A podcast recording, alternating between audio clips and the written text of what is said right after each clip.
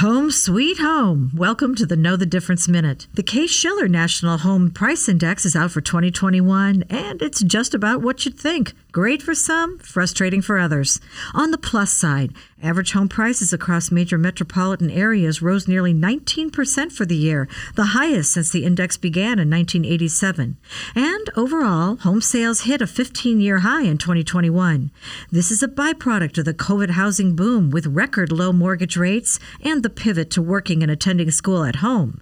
On the downside, the shortage of homes for sale continues to get worse, setting a record in January. Between supply, demand, investor purchases, and cash buyers, many first time buyers can't compete. Higher mortgage rates have the potential to cool the market. On Thursday, Freddie Mac reported the highest 30 year fixed rate since May of 2019. I'm Deanne Phillips from Annex Wealth Management. That is your Know the Difference Minute.